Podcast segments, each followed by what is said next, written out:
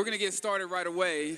We had a lot packed into this service, so in order to be efficient with the time, I, am just going to at least introduce there is multiple components of this message um, that you will have to dive into. I, I, I saw Pastor not finish, and I'll was concerned for myself that I may not finish because there is a lot of verses included in order to accomplish the goal and the pericope at hand.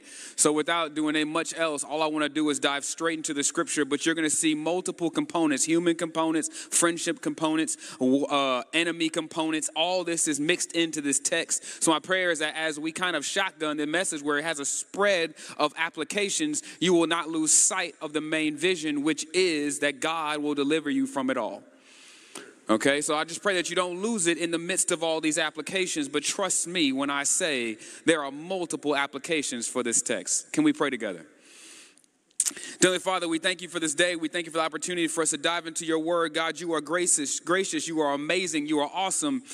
God, I just want to stop and slow down because I recognize that your word deserves its time.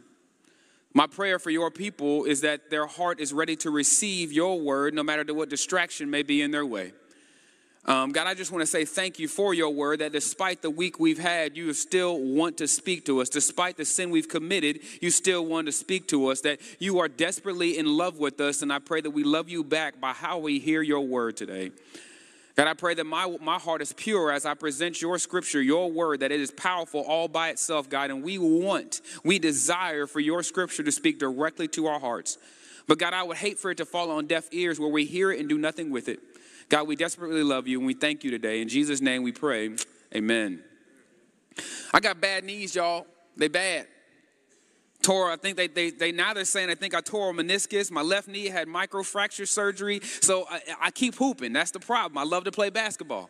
But I'm, I'm gonna get past that I, I, because after a while you start realizing something's not right. You, you, you're getting older. I may need to retire. You know, I may need to hang the shoes up. But before I do that, because of my knees, because the doctor's saying, hey, your knees are a little bit older, I went on Amazon. You know, Amazon is where you find everything. Amazon is where you find the products. But if you're like me, I had to go find some new knee braces, right? I had to go, maybe it's not the my knees, maybe it's just bad knee braces. So when you go buy bad, go buy knee braces, many of us are smart. What do we do? We go look at some stuff that are obviously well priced, and then we start reading the what? The reviews, especially, it should have a lot of reviews, right? It should have like 30,000 reviews. Nobody buys the stuff that got six reviews and they're all five stars. We know the company wrote all them reviews. Nobody believes that mess. But when you got 30,000 reviews and you're sitting right around four and a half stars, we gonna buy it because we believe in the 30,000 people. And then some of us are detailed. What do we go do? We read the paragraphs we start saying, oh, let me go read what people got to say about this product to make sure that if I buy these new knee sleeves, they're going to help me preserve my knees, ladies and gentlemen. If you go read the reviews on my God, every paragraph is going to tell you that He wins every battle. It doesn't matter what kind of knee problems you had, back problems you had, marriage problems you had, job problems you had. It doesn't matter what in law problems you had. It doesn't matter what family problems you had. If you read the reviews well, He's sitting at five stars and he's talking about thousands and millions of people reviews. If you look at his scripture, you'll realize there's paragraph and paragraph of him winning battle after battle, that it doesn't matter about your bad knees. It just matters that he is the correct knee sleeve. All I want you to do is dive into the text that we turn to Exodus chapter 17. And when you're in Exodus 17, we're going to dissect how God is always a God of good reviews. He's battle tested, He doesn't lose. And when you get there, you're going to realize that while you're there, there is so many applications to this text that my big prayer for you is that you are excited about what God will say. Right here in verse 8, we're going to start here. Now, you're going to say, hey, Pierre, what is the beginning of this message? And it starts with this the right, choose wisely before you go into battle. Here's the issue you can't avoid it. I just want to start here. Because if I start here, maybe it'll make sense of why I'm dissecting if you choose wisely, choose the right people, choose the right weapon, choose the right stuff to go to battle with. If you choose it wisely, you will recognize that God's already victorious. But let's dive into the text. If you're here, that means last week we talked about what? That they that God said their heart wasn't ready for the Philistines. That means their heart wasn't ready to go to battle. But then all of a sudden it says then Amalek. Now that means God said they're ready. It's their time. It's time for them to go into battle because now it is his war. It's something that he wants to get accomplished. And that he's saying it's time for them to experience battle. Now, before we even get into the fact that they're fixing to go to battle, can we just backtrack on the reviews real quick? He just split the Red Sea. Right there in chapter, chapter 17, verses 1 through 7, he just split a rock and made water come out of it. He just had, he just split the Red Sea. Then he also had the plagues in Egypt, and he did it all through his rod and his staff and his and his soldier and Moses. So if he did all of this, you would think that he is saying, if you saw my reviews, you are ready for battle. But then Amalek comes along, and if you know anything about the Amalekites, they, they were different. They were, we'll talk about all the detail of what they were, but let's start off with that. They were family. Because Jacob and Esau had a little rivalry going on. If you know anything about Jacob and Esau, they had some issues in their brotherhood, but the Amalekites came from the Esau, and that Esau was the one that you would say, Hey, I don't like the competitiveness of us. So when they're walking in the land, they see them and they're saying there's a couple reasons why they could have been fighting. One, they thought there was competition. Now, let me ask you a question. How many people you think get into battle with you if because they think you're competition? Right? They, they see you walking, all millions of y'all walking, and like, no, no, no. When they see you come on your job, they think you're going to take their job. When they see you excel at your job, when they see you do the right things, when they see you walking on the path that God has sent you. Let me backtrack. He didn't, he didn't make them get into battle with the Philistines, but now he's saying, oh, you're going to get into a holy war on my behalf. But here's the thing were they walking in the wrong direction? No, we're going to get in that when we get to Rephidim. But watch what he's saying. He's saying, now nah, I got some people that think you're in competition for their water, their resources, and you're in competition for their land. And even if they're wrong about it all, they still want to fight you. So I wonder how many of y'all have ever had some fights that you didn't pick? How many of y'all came home from hard days of work and some people in that house had some fights that you weren't picking? How many of y'all came home and you're like, Pierre, I didn't say nothing. I, honestly, I just texted back, I love you, but I did. I guess I didn't put an exclamation mark on it. I didn't put the heart emoji on the right place, and now I'm in trouble. You had some friends that thought you were more competition than friendship. You had some family that didn't like the way you was moving. You was making too much money. So now all of a sudden you moving and you think you're doing the right thing, but you're like, Pierre, I didn't even do nothing to deserve this war. And ladies, I got news for you. Sometimes you don't deserve the battle you got. But what you have and what we have to stop doing is what? Stop blaming God for the battle because if He wants you in it, He's gonna win it. If he wants you in that, that means ready. He said, watch this. Well, I said Philistines, he didn't want them in that one. They weren't ready. But now he says, Oh, the Amalekites, this is my war. I want you in it. So if I want you in it, I think you can win it. So watch the things that some of us are scared, and guess what we do? We run away. How many of us are runners from conflict? We don't like conflict. It, it, opens us up, it makes us vulnerable, it makes us feel like we're gonna lose the battle. And God's like, Why are you running if I put you in it? Hmm. This, this story gets even better because the Amalekites were not only family that were thinking in competition, that were actually better fighters, which we'll talk about in a second. They had uses of camels that you would be like, man, they know how to use them. Camel. You seen the movies where they go on the other side of the horse and they shoot under the horse and all this cool stuff in the cowboy movies? I want you to envision that when we're talking about the Amalekites. They would sneak up on people with camels. Camels, y'all. Think about how, how skills you got to be to sneak up somebody with a camel. Got two humps. Talking about, I got you. Second, how dumb do you got to be not to see a camel coming? But that's what it said in the history book, so I'm going to go with it. That means they were better than people that were what? Walking. Already at a disadvantage. So now you're like, Pierre, why would God pick a battle that you're going to lose? Oh, hear me out.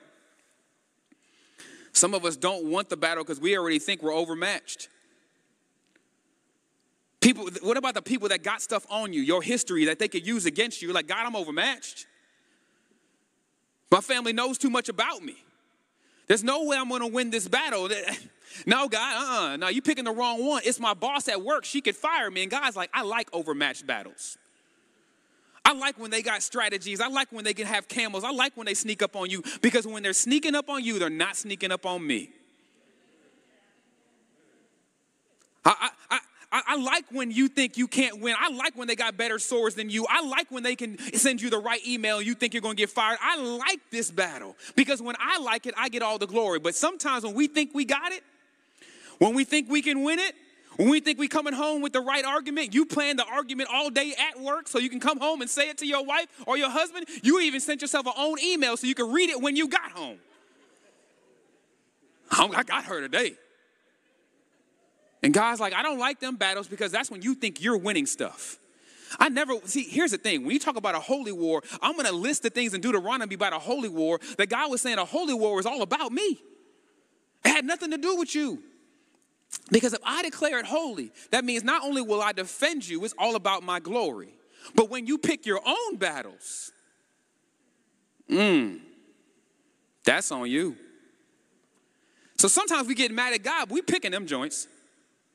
You know when you you harassing that person. You know when you picking on that person, and you talking about I don't know why they mad at me. You know why they mad at you. You pick that all day.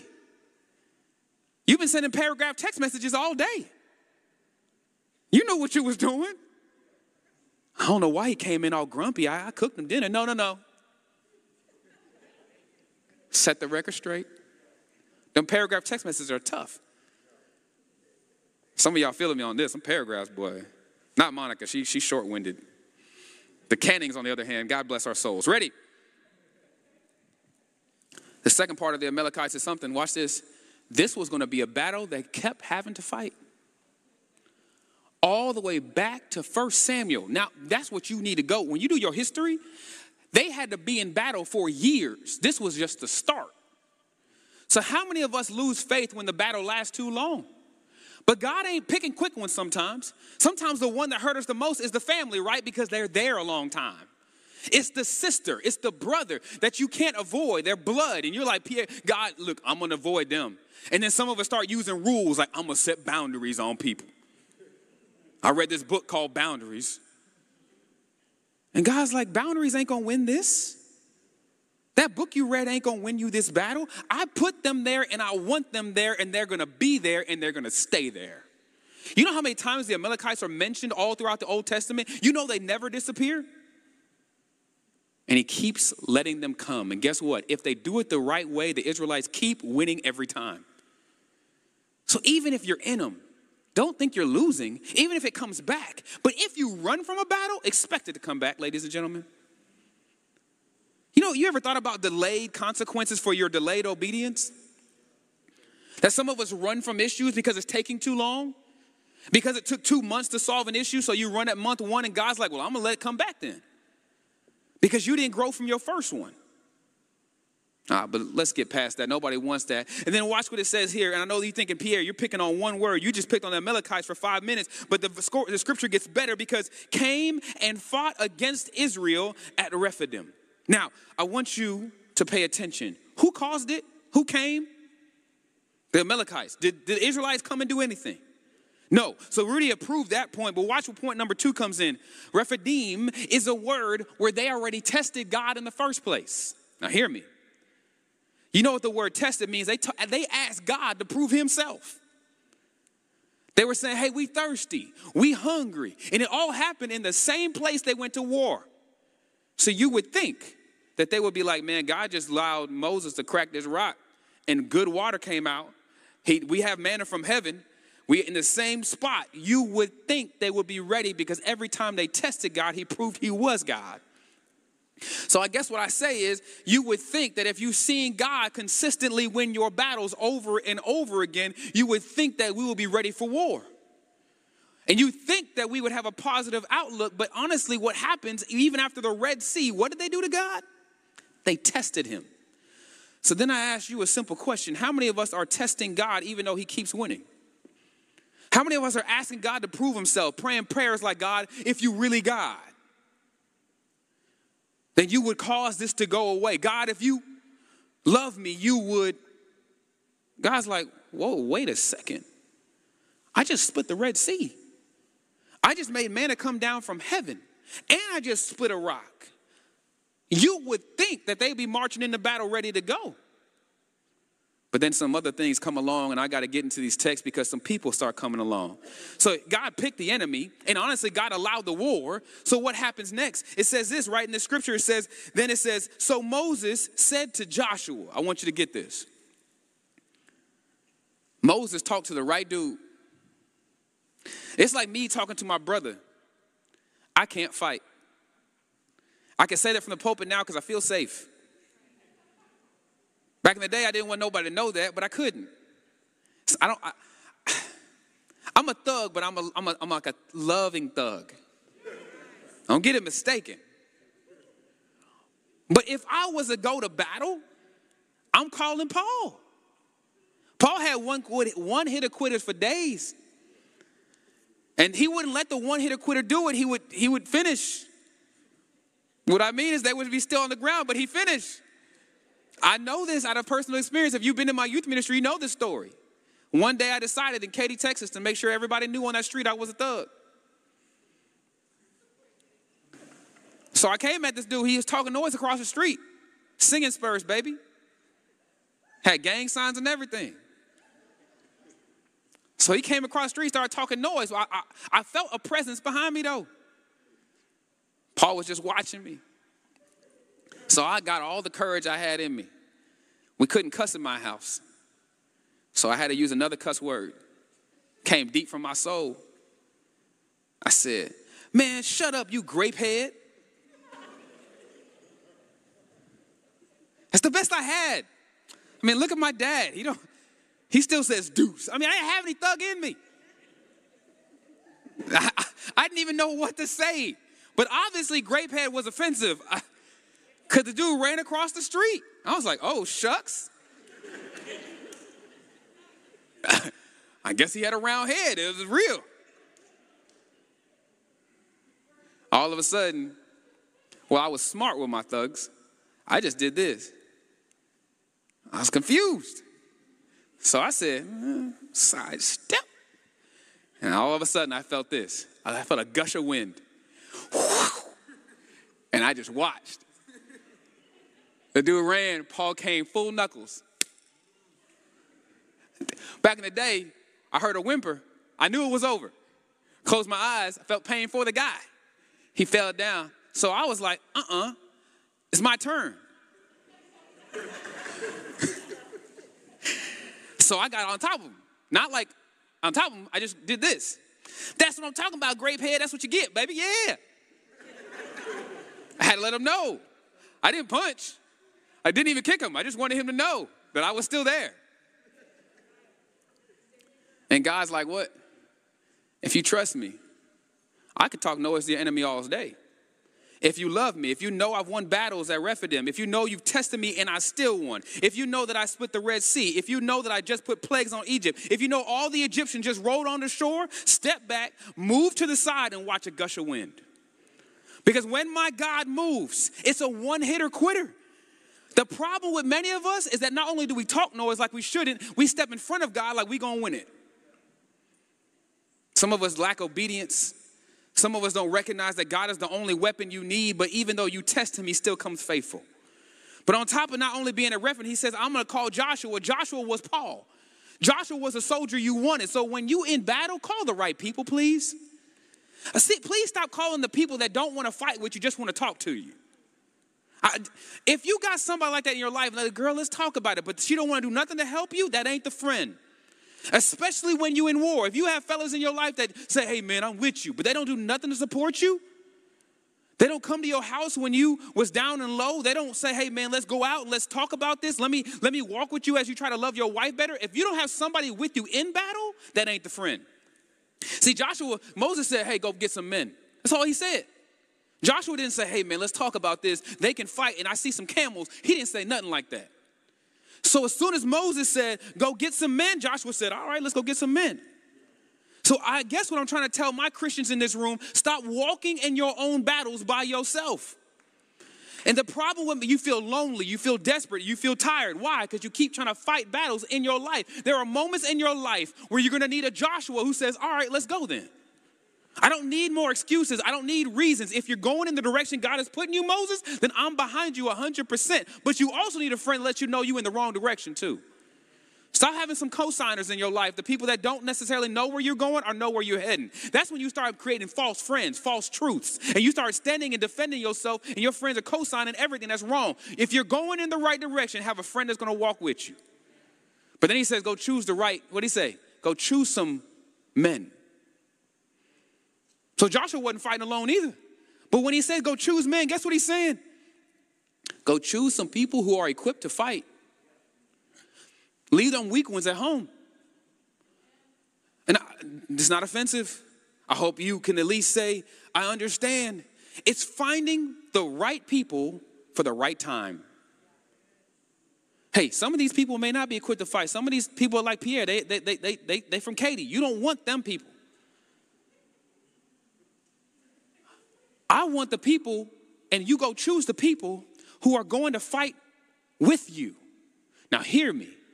Joshua was going to war with them. So if you ask friends to be there for you, you can't back out either. You need people who are going to fight what? With you that are equipped to fight. Now you're like, well, Pierre, what are you talking about?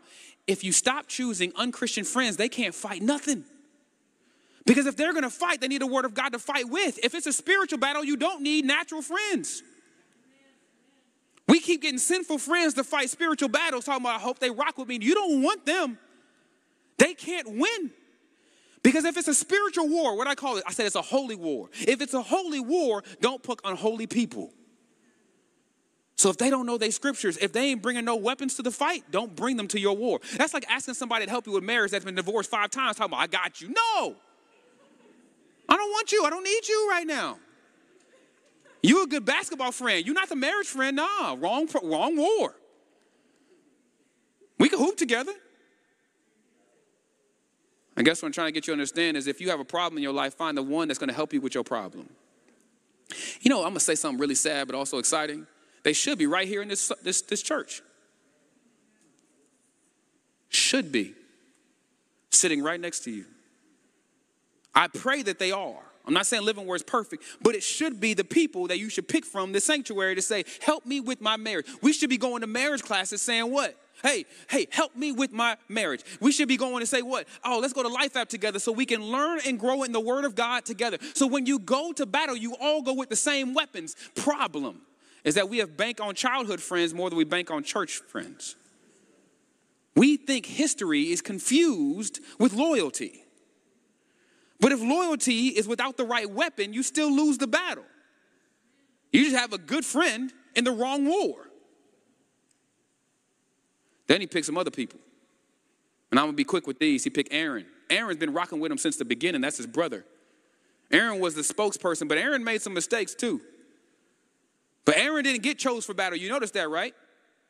He got chose to be the intercessor he belonged to be. He got put in his role. Aaron couldn't be something he was not. He picked Joshua for war. He picked Aaron to stand next to him. That was his job. Then he picked a man named Hur. That was just his friend. Ended up being a judge over the people. Somebody he what? Trusted. So I need y'all to go with me to the hill, to the mountain, so I can see the war. So right there, he shifts gears. He picks all the right people, but then it says something that should rock your world. He, he was smart with it. He said, So Moses said, Joshua, choose for us and go out, fight against the Amalek. Tomorrow I will station myself on top of the hill with who? The staff. Why would you bring a staff to a war? Because that's the same staff that split the Red Sea. That's the same staff with the plagues. That's the same staff that turned into a serpent. That's the same staff that hit the rock. You don't bring something that don't do nothing. I learned a, a, a, word that my dad won't know what I'm saying right now. I learned that stick don't mean stick no more.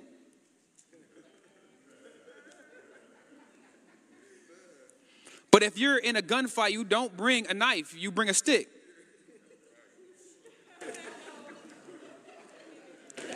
Only young people got that one. And since Moses knew this was a gunfight, he said, I'm gonna bring my stick. But this stick don't miss. Now hear me. This stick will never miss. Why? Because the stick is the one that did all that history. It's never got shorter than a bullseye. This stick goes 10 for 10. This stick don't miss. But he didn't need the swords though. Hear me.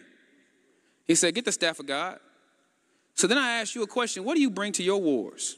Because some of us bring opinions, emotions, histories, lack of forgiveness. Things that you can win a war with. You know, when he made a mistake 10 years ago, bring that with you. We like to bring histories up, don't we? We like to bring emotions into it, don't we? We like to use opinions that somehow we make facts. But God's like, you don't need that when you're in battle. You need to bring the staff of God because this don't miss. So if you keep doing stuff that don't miss, you, you, you keep bringing stuff that don't matter, you only hurting the person next to you. But if you bring a stick, this stick don't miss. But if you don't know how to use it, if you don't know what page to turn to, if you keep quoting your mama's favorite scripture for the wrong application, talking about, I don't even know why this ain't working. You using the wrong bullet. This is a sticker, don't miss. So even though you don't have a rod in your hand, God definitely gave you a rod in your hand. Watch what happens next. He says, Tomorrow I will station myself at the top of the hill with the staff of God. Joshua did as Moses told him and fought against Amalek. And Moses and Aaron and Hur went up to the mountain of the top of the hill. I want people to see this. So it came about when Moses held his hand up that Israel prevailed. When he let his hand down, Amalek prevailed. Now, this is important. When he held his hand up, they would what? Overwhelm them. But you got to remember, they didn't have all the swords. They didn't even have the right weapons. But when his hand was lifted unto God, when he had surrendered everything to the rod that was in his hand, have you noticed one second before I even begin? He hasn't even talked to God. He knew that if God picked the battle, he had to bring the staff to win it. Hear me out, this is important. God didn't tell him to go to the hill, he knew the only way to win was to bring God to the battle. So he says, Let me go on the hill so people can see. When his hands were lifted up in surrender, they started to win. When his hands came down, they started to lose. What does that tell you about two facts? One, when you lift and surrender things to God, you win. Two, the Amalek battle was so big, that means they were better skilled, better equipped. You're going to lose a natural battle without supernatural power. Oh, this is important. What happens when he lost the supernatural, when he stopped surrendering it to God? What happened when he got weak in his own power? They lost, they were losing. But when he put the supernatural into the natural, they win the battle. Because Amalek was already going to win if it was up to soldiers alone. So I guess what I'm trying to say is you think you can win with your next email, the next argument, the next history, the next opinion, the next emotional manipulation. You think that's your weapon. And God's like, as soon as you put me down, you going to lose because the enemy's always going to win. Uh, if it's up to your natural. Amaleks were better equipped, better fighters, better emailers, better arguers. But then you put the supernatural into it. You say, God, this ain't my battle. This yours. You said a holy war.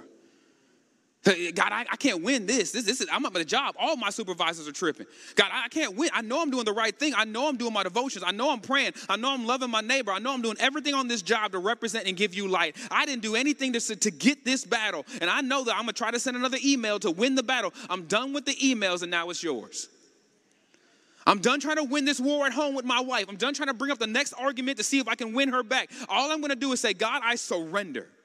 So when you come into worship and I see hands raised, it's you saying, God, I surrender. I am done. See, when you come to the altar in the sermon, you're saying, God, I am done. I surrender. I'm letting all these things go away because I know if I leave it up to my natural, I'm going to lose. Because the enemy's more equipped. Satan know what he's doing. He knows how to use this world against you. He knows exactly what your weak spots are sometimes. So he already knows. But it, my God says, if you just hold the staff in the air. But here's the beauty of the second part of that message. Sometimes, even when you're trying to do the best thing, don't you get tired? Oh, this is good. Moses was doing the right thing, wasn't he? And even in doing the right thing, guess what he got? Tired. So even when you're doing, when you're going home trying to be a good husband, even when you're trying to be a good single, even when you're trying to sustain and abstain from sex, even when you're trying to be a good dating life, even when you're doing the right thing, guess what you still gonna get? But then you have two friends. But here's the beauty of the two friends. They said, sit down, Moses. Oh. They put a stone, they didn't move the stone and said, sit right here, Moses. We know where you are with God This ain't our job. This ain't my role. Aaron knew, Hur knew. This is the only man that can hold this rod. We ain't gonna hold it. So we gonna make it comfortable for you to fight. People gotta know their role in their life. Stop asking people to fight your battles. It's yours. Some of us getting baby through battles, asking mama and daddy and calling your grandma trying to see if she'll fight it for you. That ain't them. They need to say, let me help you get comfortable, but you still gonna have to hold that stick. We, we asking too many things. Hur and Aaron were only supposed to help him hold it, but Moses didn't let go the entire time. How do I know that? Because guess what happens next? They said, sit down on the stone. He sits down. You know why they told him to sit down? It's not just because he was tired from standing. Guess what? If you sit down, we can hold the stick just like this. Think about it. Just do the measurements. If I sit down here and I hold the stick up and you're standing at my side, all I got to do is just rest the stick on my hands, but you better hold it.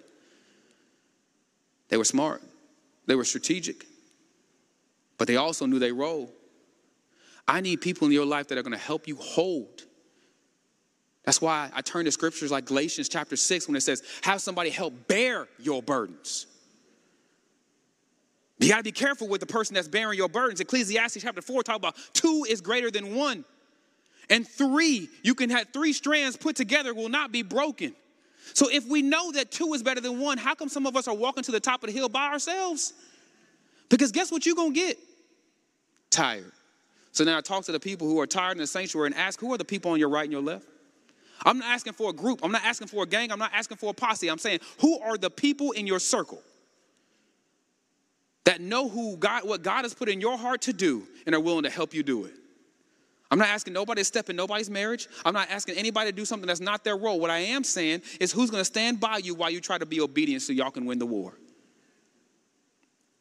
The story gets even better because you would think, oh, that's it. He chose the right weapon, he chooses the right people, and then he says, Let me hold my hands in the air. Don't do this alone because you will get heavy and you will need rest. But then you have friends that will help you do it.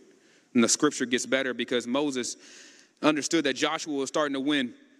So it came about, but Moses' hands were heavy. They took a stone, put it under him. He sat on it. Aaron and Hur supported his hands on one on either side. Well, let me get that right. I correct myself. They didn't even touch the rod, they touched his hands. Oh, and on one on the other, thus his hands were steady until how long was his battle? Sunset. Quick? Was it over fast? All day. All day. Yeah, can I? I ain't never seen a quick one, y'all. You know, when I do marital counseling, you know what I tell people? I'm not counseling for today. I'm counseling for 50 years. Like, why would I counsel you when y'all all getting in my office talking about y'all in love? I'm not counseling you for this mess. That's the honeymoon period. I'm not counseling you for that. Everything's cute when you in the you know newlyweds. I just love the way he leaves his shoes on the floor. I love how they're just scattered. And when I trip, we all laugh. it's cute. I love how she buys so many shoes that match different outfits. I just love it. She stacks them nicely, never uses it more than once a year. It's beautiful. But year 15, we broke. Why you buying more shoes? Pick up your shoes off the floor. Why am I picking up your underwear? You know what a basket is. Then the second the phrase comes out, I ain't your your maid. And second one, yeah, you're right. I ain't your mama.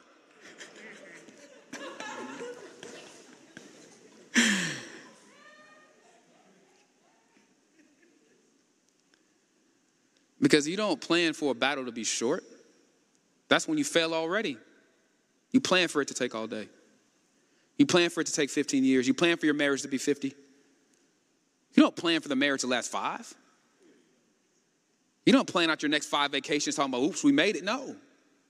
There's no five year anniversaries. Like, like you don't do a, a renewal of vows at five years, do you? Why? Because you were supposed to make it to five years. Hit me up when you get to 25. Talking about come do my ceremony, we made it five. Get out of here.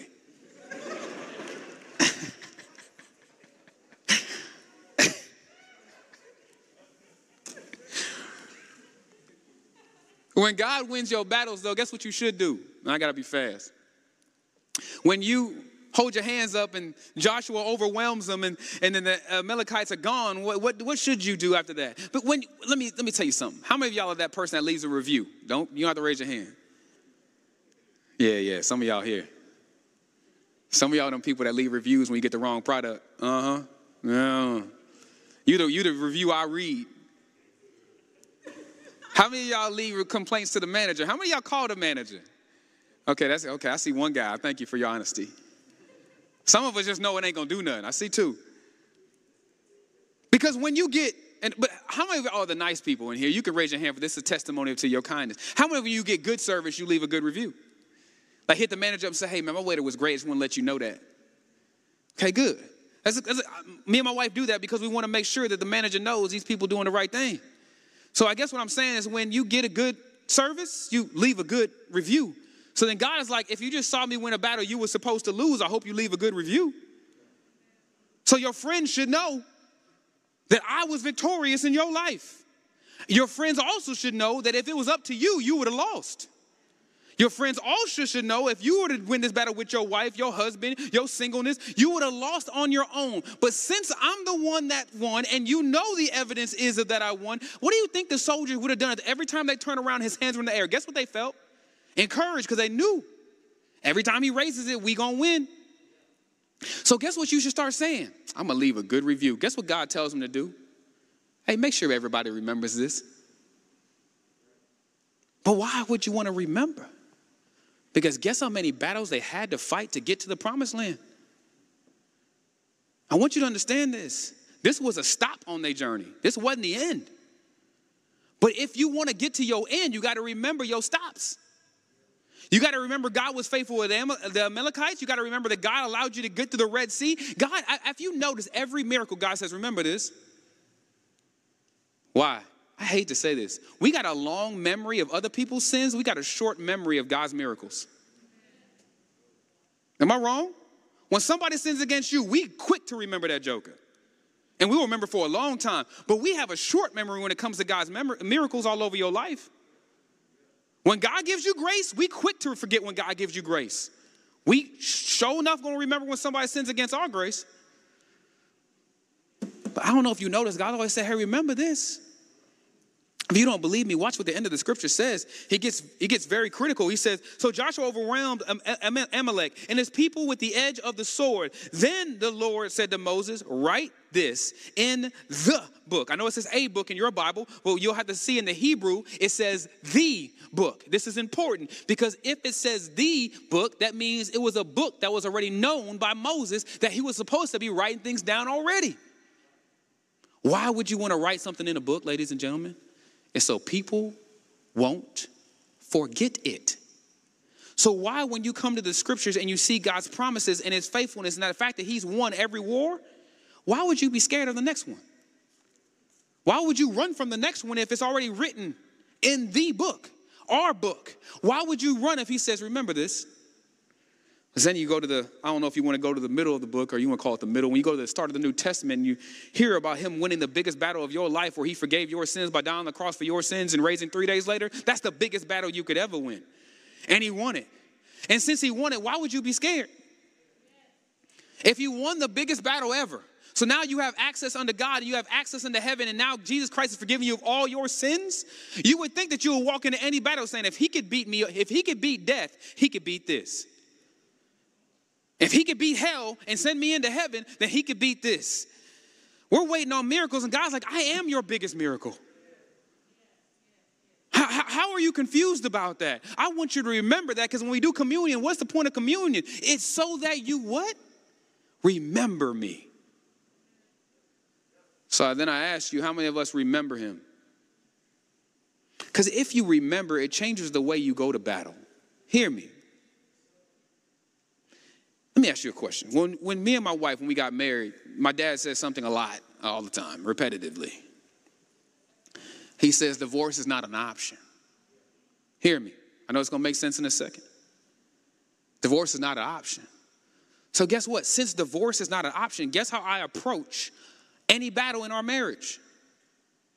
with confidence. Because it doesn't matter how bad it gets, we ain't going nowhere. It doesn't matter because we both promised each other that in sickness and in health, whether we got money or we broke, no matter what comes our way, we here. So why would I be scared of a little argument? I ain't scared, baby, let's talk. Guess what I tell my kids? It doesn't matter what you do, daddy's still gonna love you. Why? Because I hope they approach my room with confidence. They can tell me about their worst decision they've ever made, and they know daddy's gonna what? Love them, because now they know that every battle, daddy's still in it with me. So if we know it, then how come we don't approach God with the same confidence? Why are you letting people in your life, your Amalekites in your life, why are you letting them make you discouraged and sad and losing hope? Why are you letting people in your life tell you that you ain't worth nothing? When God's like, I told you you're worth everything. You can walk to my door with confidence. You can walk into my throne with confidence. I gave you an intercessor in Jesus Christ where you can pray to me at any access point you want. I've given you everything. Why are you scared? You don't even need a stick for your battles because I am the stick. So what are you worried about? The problem is if you don't know his promises and you don't know who Jesus is and you don't have a good history with God, you're going to forget who won it in the first place. He says, write it down. But then he tells some other stuff. He says, make a memorial. Now, if you know anything about the Hebrew and the New Testament word, in the word he says, then the Lord said Moses, write this in a book as a what? Memorial. It means as a remembrance. So I already knocked that word out the park. I hopefully you get it that he wants you to remember when he's faithful, remember when he wins, because that is the exact root of the word. But I want to give you a little more here. Remember, I told you this war lasts forever? He also wants you to know if the Amalekites ever show up again, remember when I beat them the first time. Hear me out. This is important. I told you it would come back. So if the boss ever comes back, you're not scared. If the same argument pops up in your marriage, you're not scared. If your singleness, it seems like you desperately single, you're not scared of your singleness because you saw God win it the first time. But you got to remember that though. And if you remember, you're not scared of the Amalekites for the rest of your existence. But then he tells them something else that I want you to get. It says, and recite it to Joseph. I'm almost done. Who's he going to tell? Joseph. Does Moses know Joseph's, Joseph's plan? Does Moses know God's plan for Joseph? No, not yet. But he said, Tell Joseph. Because guess who's going to need to remember this too? When he takes over and takes them into the promised land. I said Joseph, Joshua. Guess who's going to remember it? Joshua's going to need to know it. So then I tell parents in this room, guess who you should be tell, telling all of God's miracles in your life? Tell it to your kids. So they don't forget, hey, my parents made it through all their battles. So we going to walk into the promised land easy. Tell it to Joshua. Make sure he knows and he has the book. So if he has the book, then he can remember. That's why I struggle with parents when we don't do devotions with our kids, when we don't tell our kids our testimonies, when we don't tell them what you've been through and how the, the decisions you made and how the mistakes you've made, but now God has seen you through your battles. If they don't know your testimony, then how they gonna know God's faithfulness? If they don't know about your Amalekites, then they don't think they're never gonna make it to the promised land either. But if they know, if your friends know, then guess who they'll trust? Not you, not that one o'clock phone call, they're going to start praying instead of calling you. See, everybody wants to be the intercessor for everybody. Sometimes it ain't your job.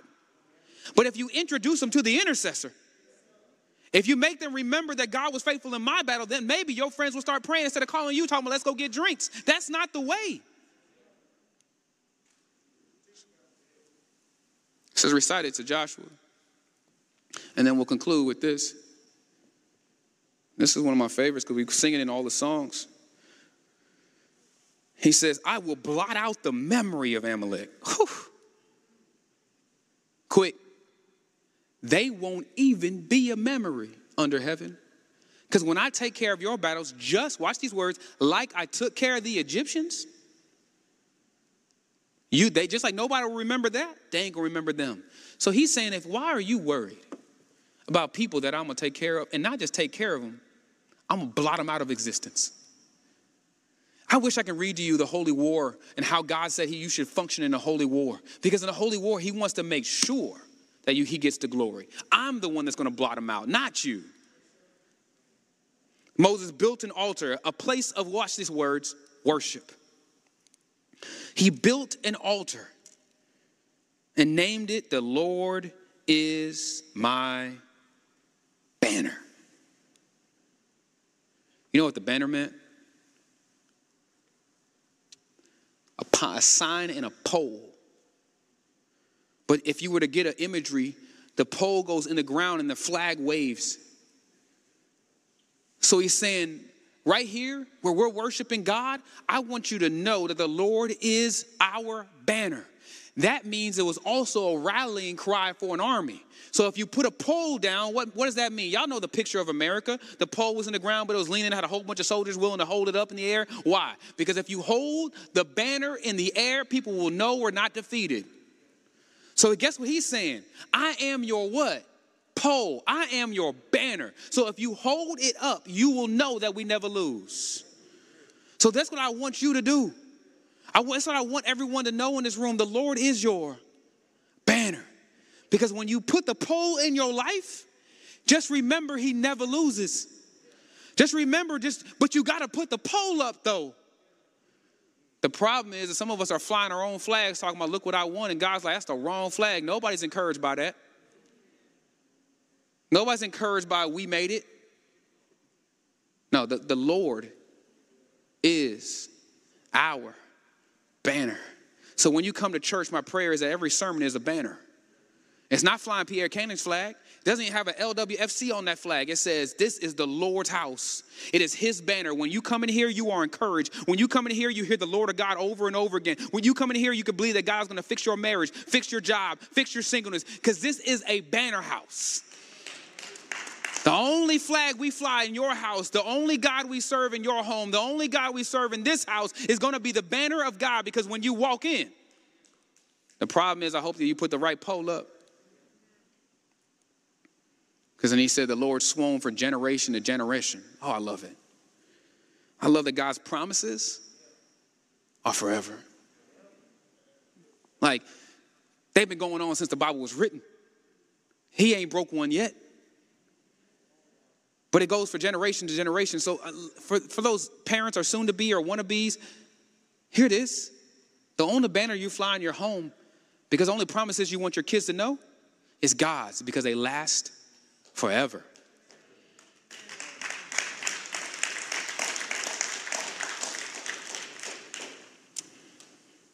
I love my brother, but I have to conclude with him. I do. He's not here to hear this, but he gonna have to hear it. Never, ever go out to eat with my brother. Just don't. He'd be like, man, let's go out to eat. Nope. Or if you do go out with him, make him order before you get there. Trust me. Because my brother does this every time. He'll look at the menu for five, ten minutes, look at every option, survey the whole thing, even tell you things he's eaten in the past. So that means he's been there before. But even as soon as the waiter comes, now remember, we got a big family, y'all. When we uh, eat out together, that's a lot of that's a lot of people that got to order their food. And we even skip Paul on purpose. Like, you can start with me. Because we know we're giving him what? More time. But when it gets back to my brother, he does this I love him. This, this smirk. And this smirk kills me because it means he's fixing at the same dumb question. He's like, hey man, what do you recommend, bro? and the waiter's like, well, I really recommend that. He was like, oh, okay, okay, I got you. Hey man, what does the chef recommend? Oh man, the chef recommends the same thing. Hey, man, but look, you got anything off the menu that's something, you know? So the whole family turns and looks at my brother. He never makes eye contact with us. But every time you order something, I'm gonna be real with y'all. Them jokers good. He always lets me try them. We family. We shared the same toilet for a long time. He's like, You can eat off my fork? I said, Amen. He get a little bougie now. He's like, Here's another fork, P. COVID. That's good. Because he orders off the menu of what that's recommended. He even goes a little higher and makes sure the chef recommends it. Because when the chef recommends, the one who made it recommends it, he knows that the chef put everything into it. So when it hits his plate, it's going to be good, even if it comes off the menu. My God is telling you, I'm the chef.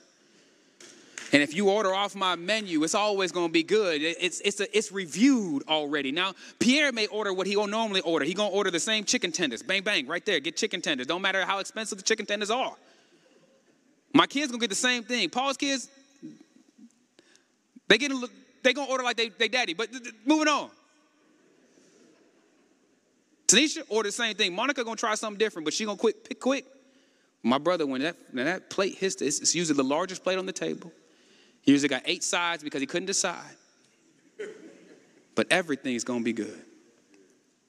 When my God sends you this plate, when he put everything in the scripture so you can remember to put the right people in your life, so you can pick the loyal ones, pick the ones that are going to hold up the staff or hold up your hands, the ones that are going to be in your life, then he's saying, hey, pick the right strategy. Pick the things that you're going to do. Make sure you hold me up on high so people can know you're going to win. And then on the back end, I want you to make sure that you order this too. And when you order all of these things, it's going to be good. So it doesn't matter how long it takes. Doesn't matter how long it takes for you to get your order. You know it's going to be good.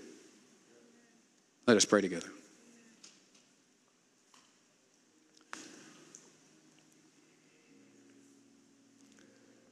My prayer for you today is a couple things.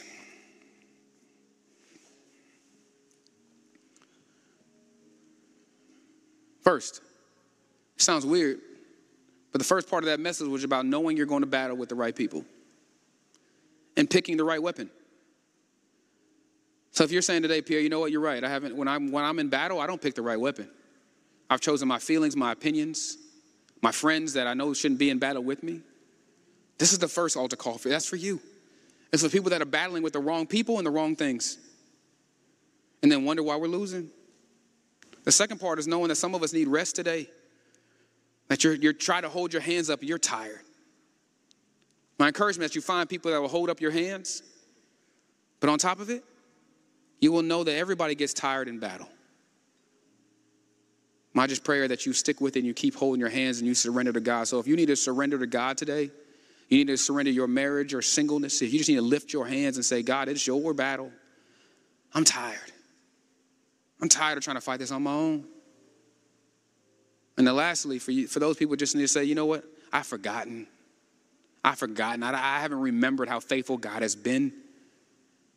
I, ah, I, have lost track. I haven't remembered his promises. I haven't lived in the promises of God. And today you're saying, you know what? I want to remember the faithfulness of God. So when I go to my next Amalek, I'm just fine. When I go back to war on Monday, I'm fine. I'm not stressed. I'm not anxious. I'm not losing sleep because I know where I'm going to war with. For if any of those three things are you today, while Chris sings, I just want you to stand. Doesn't matter which one hits you, it just matters that you're willing to stand and surrender it to God. To my heart, Holy Spirit.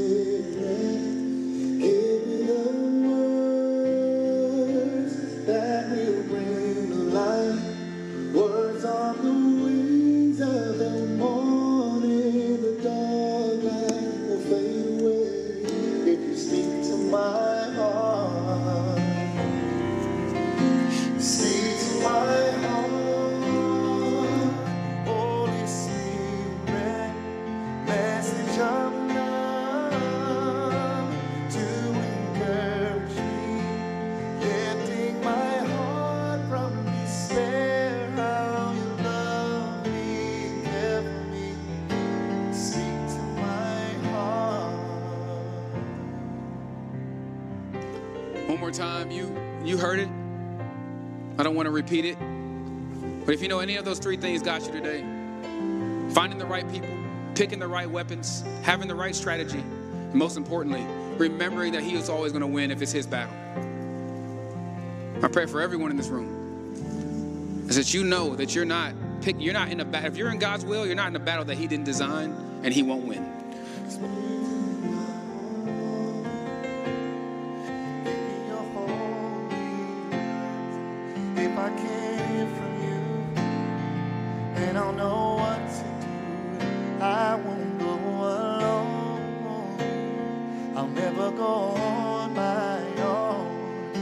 Let your spirit guide and let your word abide. Speak to my heart, Lord.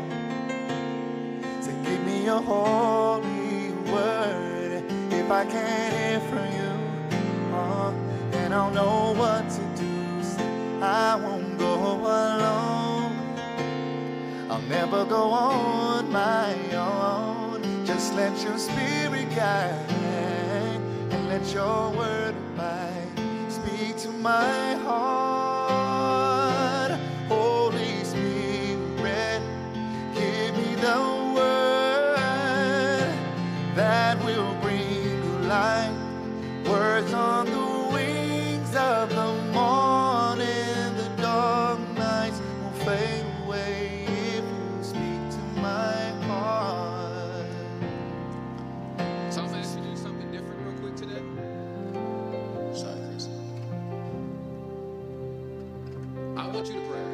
For those who are standing, and I know this may seem like it's, it's religiosity, and it's not.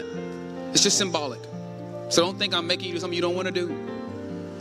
But today I want you to be like Moses. I just want you to lift your hands and surrender whatever's on your heart. It's not something spiritual. It's not like this is a magic trick. It's not a magic trick. But I just want you to symbolically say, God, I am standing and I am surrendering whatever's on your heart, whatever God put on your heart today. And I'm, all I'm going to do is to say a quick prayer, but I want you to pray now. I want you to surrender what's on your heart and I want you to pray. And when you're done, I'll close this out really quickly because we have to conclude service.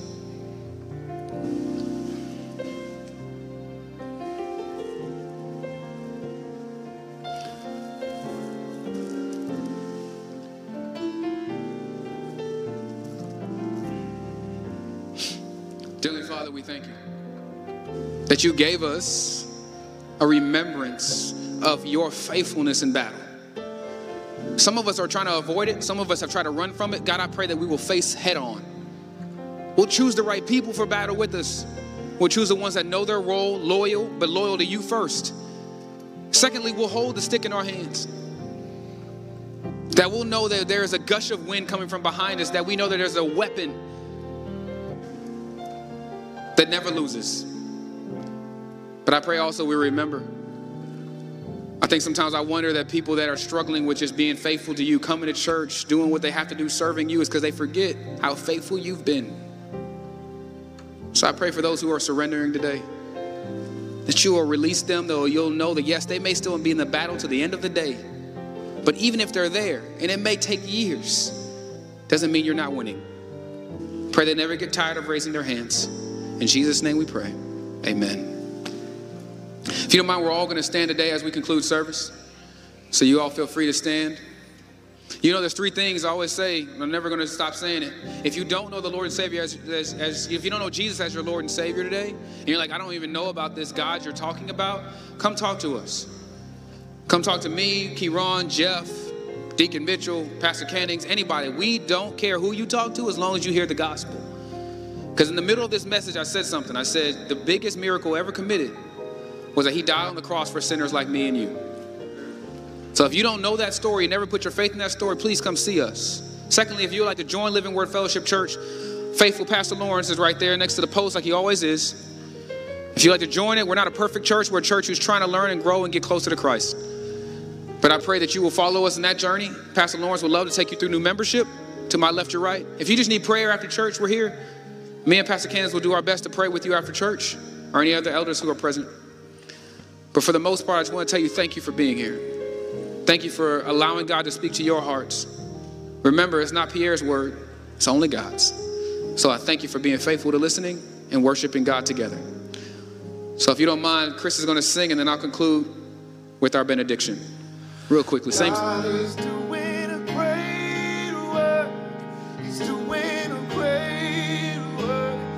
God's doing a great work in me. God